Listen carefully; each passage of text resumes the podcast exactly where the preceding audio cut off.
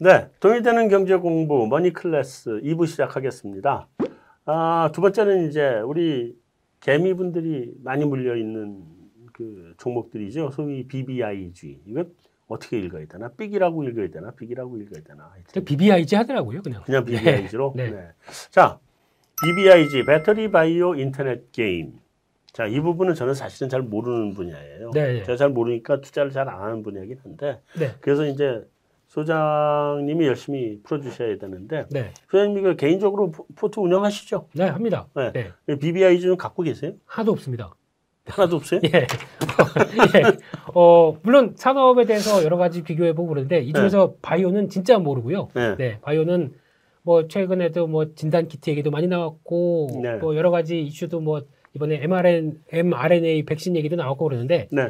보면 볼수록 새롭습니다. 어제 공부한 것도 오늘 보면 또 새롭습니다. 또 다르죠. 네. 어, 네. 그래서 아직 어, 너무 공부를 많이 요해야 되는 관계로 또 모르는 거 잘 못하겠더라고요. 아직은. 모르는 건 하면 안 네, 되죠. 네, 그런 쪽이고 음. 일단 뭐 아, 인터넷 쪽에 네이버 카카오는 조금 있죠. 조금 그냥 음. 어, 포트 유지용으로 포트 음, 유지용으로. 예, 게임은 어 솔직히 이런 표현에서 그렇지만 확률형 아이템이라는 자체가 네. 네. 어, 게임사들이 지금까지 비밀로 유지했다가 네. 이제 그거에 따라서 여러 가지 말도 많은데 네. 이 부분은 조금 좀 고쳐야 될 필요는 있지 않을까. 음. 너무 그러니까 즉 게임을 사랑하는 건 좋고 내 네. 게임을 좋아하는 건 좋은데 거기다가 이런 이제 또 확, 그러니까 확률이지 않습니까? 확률인데 확률이 너무 낮지 않습니까? 네. 음. 그러면 내가 돈을 쓰면서 나오는 이 부분을 가지고 이 회사는 돈을 버는데 네. 나한테 들어오는 이런 여러 가지 생각을 했을 때는 어, 이 부분을 좀 개선시킬 필요가 있지 않을까 하는 쪽에서 음. 게임주는 예전만큼 그렇게 열정적이지 않습니다. 음. 네. 그 배터리는 어떻게 해요? 배터리가 가장 큰 문제죠. 근데 네. 배터리는 이것저것 다 빼고 그것만 보시면 될 것 같습니다. 배터리가 앞으로 어, 지금 유지되는 가격들이 계속 유지가 될까요? 음. 저는 안 될 것 같습니다. 음. 앞으로 계속 떨어질 수밖에 배터리 없죠. 주식이요? 아니면 아니, 저 배터리 가격? 가격이요. 배터리 가격? 예. 음. 좀 예. 더 대중화가 되기 시작하고 음. 물론 이제 이제 계속 어 뭐 지금 하이니켈계 M MCNA 들어오고 있고 네. 거기다가 어, 지금 다- 다음에 전고체 배터리 이런 식으로 레벨업은 시도가 돼서 계속 좋아 또 효율화나 여러 가지가 바뀐다고 하더라도 네. 대중화가 되기 위해서는 배터리는 점차적으로 가격은 떨어져야 될 것 같습니다.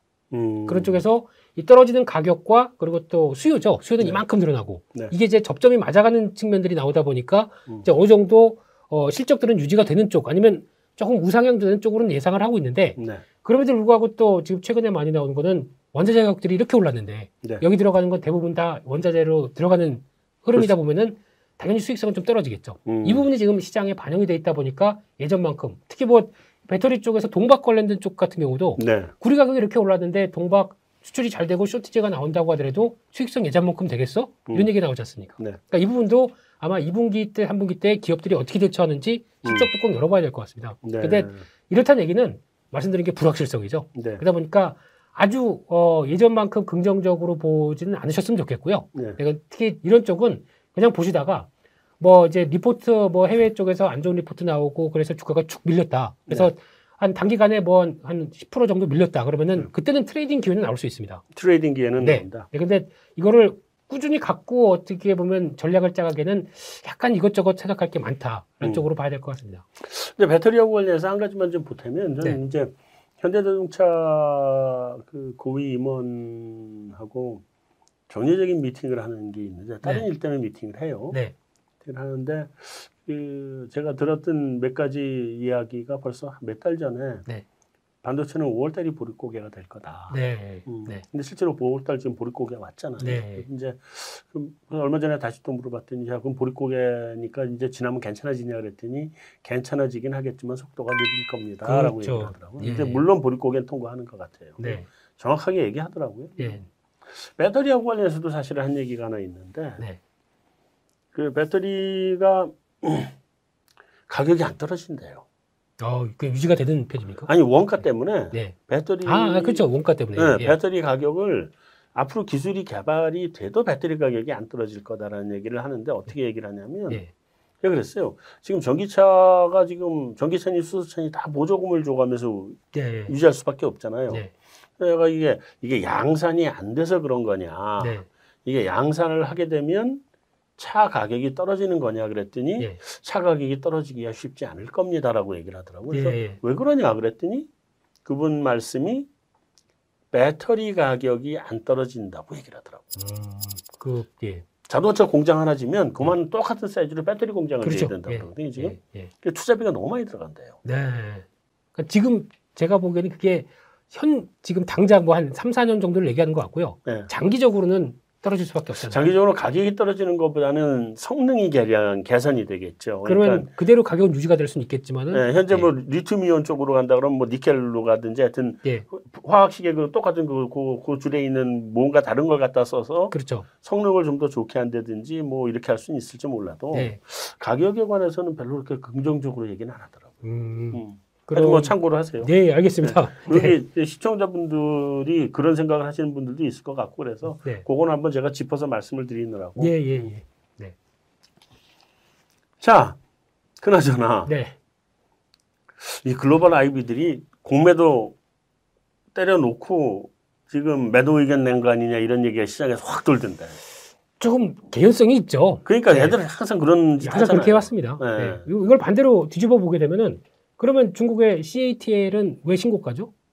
그러니까. 네. 네. 말이 안 맞는 얘기입니다. 네. 네, CATL, 뭐, 그러니까 물론 CATL은 어, 리튬 황 인산 이쪽입니다. 네. 네. 그래서 저희, 저희가 뭐 하이니켈 결항은 다릅니다. 네. 그래서 이쪽은 어, 안정성은 뭐 화재에 대한 안정성은 있는데 네. 솔직히 좀 조악하다고 그래야 되나? 성능이 떨어지고. 성능이 많이 떨어지죠. 네. 네. 근데 저희는 이제 하이니켈 계로 가면서 또 첨가제가 또 많이 들어가죠. 네. 그래서 계속 어, 효율을 높이려고 하고 있고 그러다 네. 보니까 비교하긴 힘든데 아마 수익성은 이쪽이 더 훨씬 떨어질 겁니다. CATL이. 네. 네, 그럼에도 불구하고 주가가 신고가인데 우리만 이렇게 얘기하는 건 말이 안 되지 않나요? 지금 삼성 SDI 지금 모건 스탠리가 목표 주가 하향했고 LG화학은 CS가 매도 의견을 냈고 네, 이 사람들 아주 작심한 것 같아요. 저도 그런 생각이 이만큼 들고 있는데 네. 말로 표현할 수는 없고, 네. 네, 그래서 뭐 그냥 저희가 할 수 있는 일은 네. 그래서 시장에서 혹시나 네. 낙폭을 좀 키운다라고 하게 되면 저는 음, 낙폭 키울 때는 살 의향은 있습니다. 네, 낙폭을 많이 키우면 네. 매수를 들어갈, 들어갈 수도 있습니다. 있다. 근데 네. 그것도 trading 관점이다. 그렇죠. 예, 네. 그렇다고 해서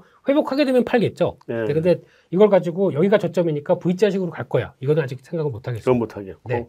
하여튼 현재 상황은 역시 우리들은 이, 이 김소연님 현장에서 그 잔뼈가 굵어서 역시 똑같은 개미의 마음으로 저건 틀림없이 공매도 리포트일 거야 이렇게 저 딱 보는 순간 그리고 특히 이 CS 나오는 의견을 보게 되면은 네. 이게 LG 에너지 솔루션이 안 좋은 건지 LG 화학이 안 좋은 건지 명쾌하게 안 나와 있습니다. 안 나와 있죠. 네, 음. LG 화학이 어, 피크아웃이다라는 얘기를 하는데 LG 화학은 당연히 화학 지금 현재 실적이 많이 나는 쪽은 화학이죠. 네. 거기서 피크아웃이 나올 가능성은 누구나 다 아는 쪽인데 네. 그걸 가지고 둥구스름하게 얘기하면서 매도 의견을 낸다. 이거는 좀 찝찝합니다. 찝찝하죠. 네. 네, 알겠습니다. 네. 음. 그 어쨌든 근데 뭐 LG화학이 지금 외국계하고 국내하고 목표가 목표 주가가 지금 차이가 너무 많이 나요. 많이 나겠죠. 그리고 네. 솔직히 목표가는 저희 주식하는 사람들한테 아무 의미가 없다고 생각합니다. 네. 네, 이게 목표가가 달성했다고 뭐 상주나요? 이런 것도 아니고요. 네. 그냥 목표가는 상징적인 의미죠. 아 그러긴 한데 네. 외국계는 지금 68만 원이고 우리 네. 국내는 뭐 한 150만 원대 이렇게 와 있고 네. 두배 이상 차이 나는데 그러니까 이게 150만 원까지 간다고 믿어야 돼요. 68만 원까지 떨어진다고 믿어야 돼요. 여기서 보는 게 아마 제가 보기엔 멀티플 차이라고 봐야 될 것 같고요. 네. 네, 그러니까 지금 우리나라 애널리스트 입장 쪽에서는 해외 동종 그룹에 대해서 비교를 하면서 멀티플을 이 정도까지 줬다. 높은 멀티플을 준 그렇죠. 거고. 예, 줬는데 외국계는 그냥 그거 무시하고 한국만 가지고 지금 이러고 있다라고 하게 되면은 네. 좀 어떻게 보면 이게 말은 안 맞죠. 음. 그래서 아마 어디를 보느냐의 차이는 있겠는데 네. 뭐 개인적으로는 목표가 뭐 여기에 대해서 너무 신경 쓰지 마시고요. 네. 일단 시세 흐름과 실적 흐름들이 계속 그 그래도 눈높이 맞아가느냐 이 여부를 계속 따지면서 음. 추적해 나가야 될 것 같습니다. 그냥 시세 흐름을 따라가라. 그게 더 중요한 것 같습니다. 네. 실- 그리고 시세 흐름을 따라가는데 따라갈 거냐 말 거냐는 실적을 보고 결정하셔라. 그렇죠. 예. 음, 알겠습니다. 네. 자, 바이오 주식들은 뭐 지난 5월 3일인가 공매도 시작하면서 외국인이 집중 공매도를 때린 데가 바이오들인데, 그렇죠. 예. 예, 이- 하여튼 좀 안 좋았던 거는 결국은 동- 공매도 때문이라고 봐야 되나요? 아니면 바이오가 그동안 너무 많이 달렸던 거가 조정을 받는 게 정상이었다고 봐야 되나요? 그러니까 바이오 쪽 하게 되면 그래도 코로나 19로 인해서 좀 수혜를 받았던 섹터 아닐까요? 아, 그렇죠. 네. 음. 그렇게 되면은 그에 따라서 반대로 얘기되면 이제 정상화돼서 수혜를 받았던 쪽이 제거되는 측면들도 물론 있다고 생각됩니다. 네. 그- 근데 물론 앞으로 뭐 고령화 시대고 앞으로 뭐 바이오 시밀러가 주축이 돼서 여전히 수요 기반들은 높다 이런 어, 변화는 나올 수는 있다고 하더라도 네. 저희가 또 바이오주는 또 신뢰를 그만큼 또 업체들이 줬느냐 네. 이 부분에 대해서도 또 저는 아, 계속 의문이 갈 수밖에 몇개 좀 의심스러운 데 있지요. 많죠. 아직도 많죠. 네. 네, 그러다 보니까 이런 어, 아직 시가총액은 높은데 충분한 신뢰와 함께 이런 여러 가지 흐름을 보여줄 수 있는 바이오주는 음. 몇개 안 된다고 생각되고 있고요. 차라리 음. 그냥 그런 쪽으로 보셨으면 좋겠습니다. 바이오 쪽에서도 네.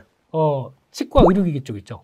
치과 의료기기. 예, 오스템. 임플란트라든가 네네네. 네, 이런 그건 쪽에 실제 냄새 가는 데니까. 그렇죠. 이런 음. 쪽이라든가 아니면 이제 미용기기 관련된 쪽, 음. 예, 미용 의료기기 뭐, 뭐 루트로닉 같은 뭐 피부 관련된 쪽이라든가 네, 네, 예, 네. 피부 이런 뭐 클래시스 뭐 이런 쪽도 음. 괜찮을 것 같고요. 음. 이런 쪽은 좀 특화된 쪽이죠. 음. 그리고 그와 함께 한동안 또 고생 많이 했는데 보톡스 같은 경우도 있죠. 네네. 예, 보톡스 같은 경우도 어, 쉽게 얘기하면은 이제 밖으로 돌아다니기 시작하게 되면은 어우 그동안 피부가 많이 어, 주름살이 늘었네. 그러다 네. 보니까 어, 밖으로 좀 자신 있게 나가기 위해서는 이런 것도 필요하겠죠. 맞을 수 있겠죠. 그렇죠. 그러다 음. 보니까 아직 뭐 메디톡스나 대웅 쪽 말고 휴젤 음. 같은 경우나 이런 음. 쪽은 좀 더 기회인들이 더 많지 않을까 이렇게 생각합니다. 음, 그러니까 이제 바이오 쪽에서도 하늘을 날아다니는 바이오들보다는 땅에 두 발 딛고 영업을 하고 앉아 있는 바이오 쪽 틈새적인 쪽이요. 네, 네, 아. 네. 그쪽이 좀 가능성이 있어 보인다. 네. 자 다음에 이제 카카오하고 네이버가 이제 시총 차이가 이제 확 줄었는데 네. 뭐 연대 추월할 거다 뭐 이런 얘기도 하고 그러는데 저는 이게 두 카카오가 네이버를 추월하든지 말든지 저는 그건 별로 관심이 없고 네.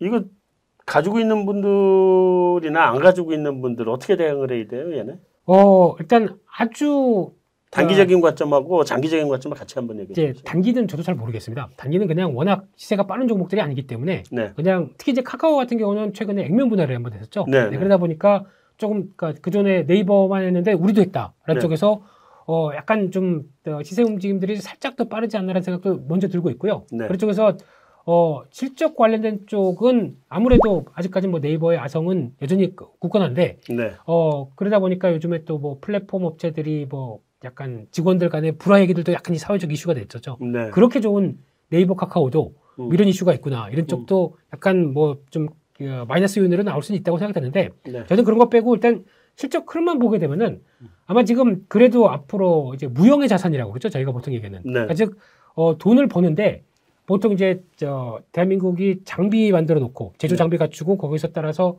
어, 돈 벌면서 영업이익률이 보통 보게 되면 뭐 한 자리 숫자에서 많아봐야 한 두 자리 숫자 나가는 네. 네. 이런 정도와는 좀 다르게 음. 영업을 하는 대표적인 섹터들이죠. 네. 이런 쪽은 영역을 넓히면 넓혀갈수록 플랫폼에 대한 여러 가지 어떤 다양한 네. 어떤 높을 구석이 많은 거죠. 그렇죠. 음. 그런 쪽으로 봤었을 때는 장기적으로는 저는 괜찮다고 생각됩니다. 장기적으로는 네. 좋다. 근데 이제 이런 것도 마찬가지로 그러면 내가 관심 종목에 늦었다가 네. 포인트를 맞춰줘야 되겠죠. 시장이 같이 하락해서 뭐 충격을 받아서 밀렸을 때 이럴 때 좀 주워갈 수 있는 대표적인 섹터 중에 하나다. 음. 뭐 이런 쪽으로 접근하시면 좋겠는데 그렇다고 지금 여기서 앞으로 뭐 저 카카오 뭐 한 50만 원 갈 거야 싶어서 덜컥 사는 거는 음. 반대드리고 싶습니다. 아, 그렇게는 아니다. 네. 그러니까 좀 조정 받으면 매수 기회를 삼는 거로 생각을 하면 네. 좋겠다. 그랬으면 좋겠습니다. 그리고 네 이버 카카오가 원래 주가가 그렇게 뭐 빠르게 움직이는 것도 아니니까. 그렇죠. 예. 음, 이거는 크게 워낙 크잖아요.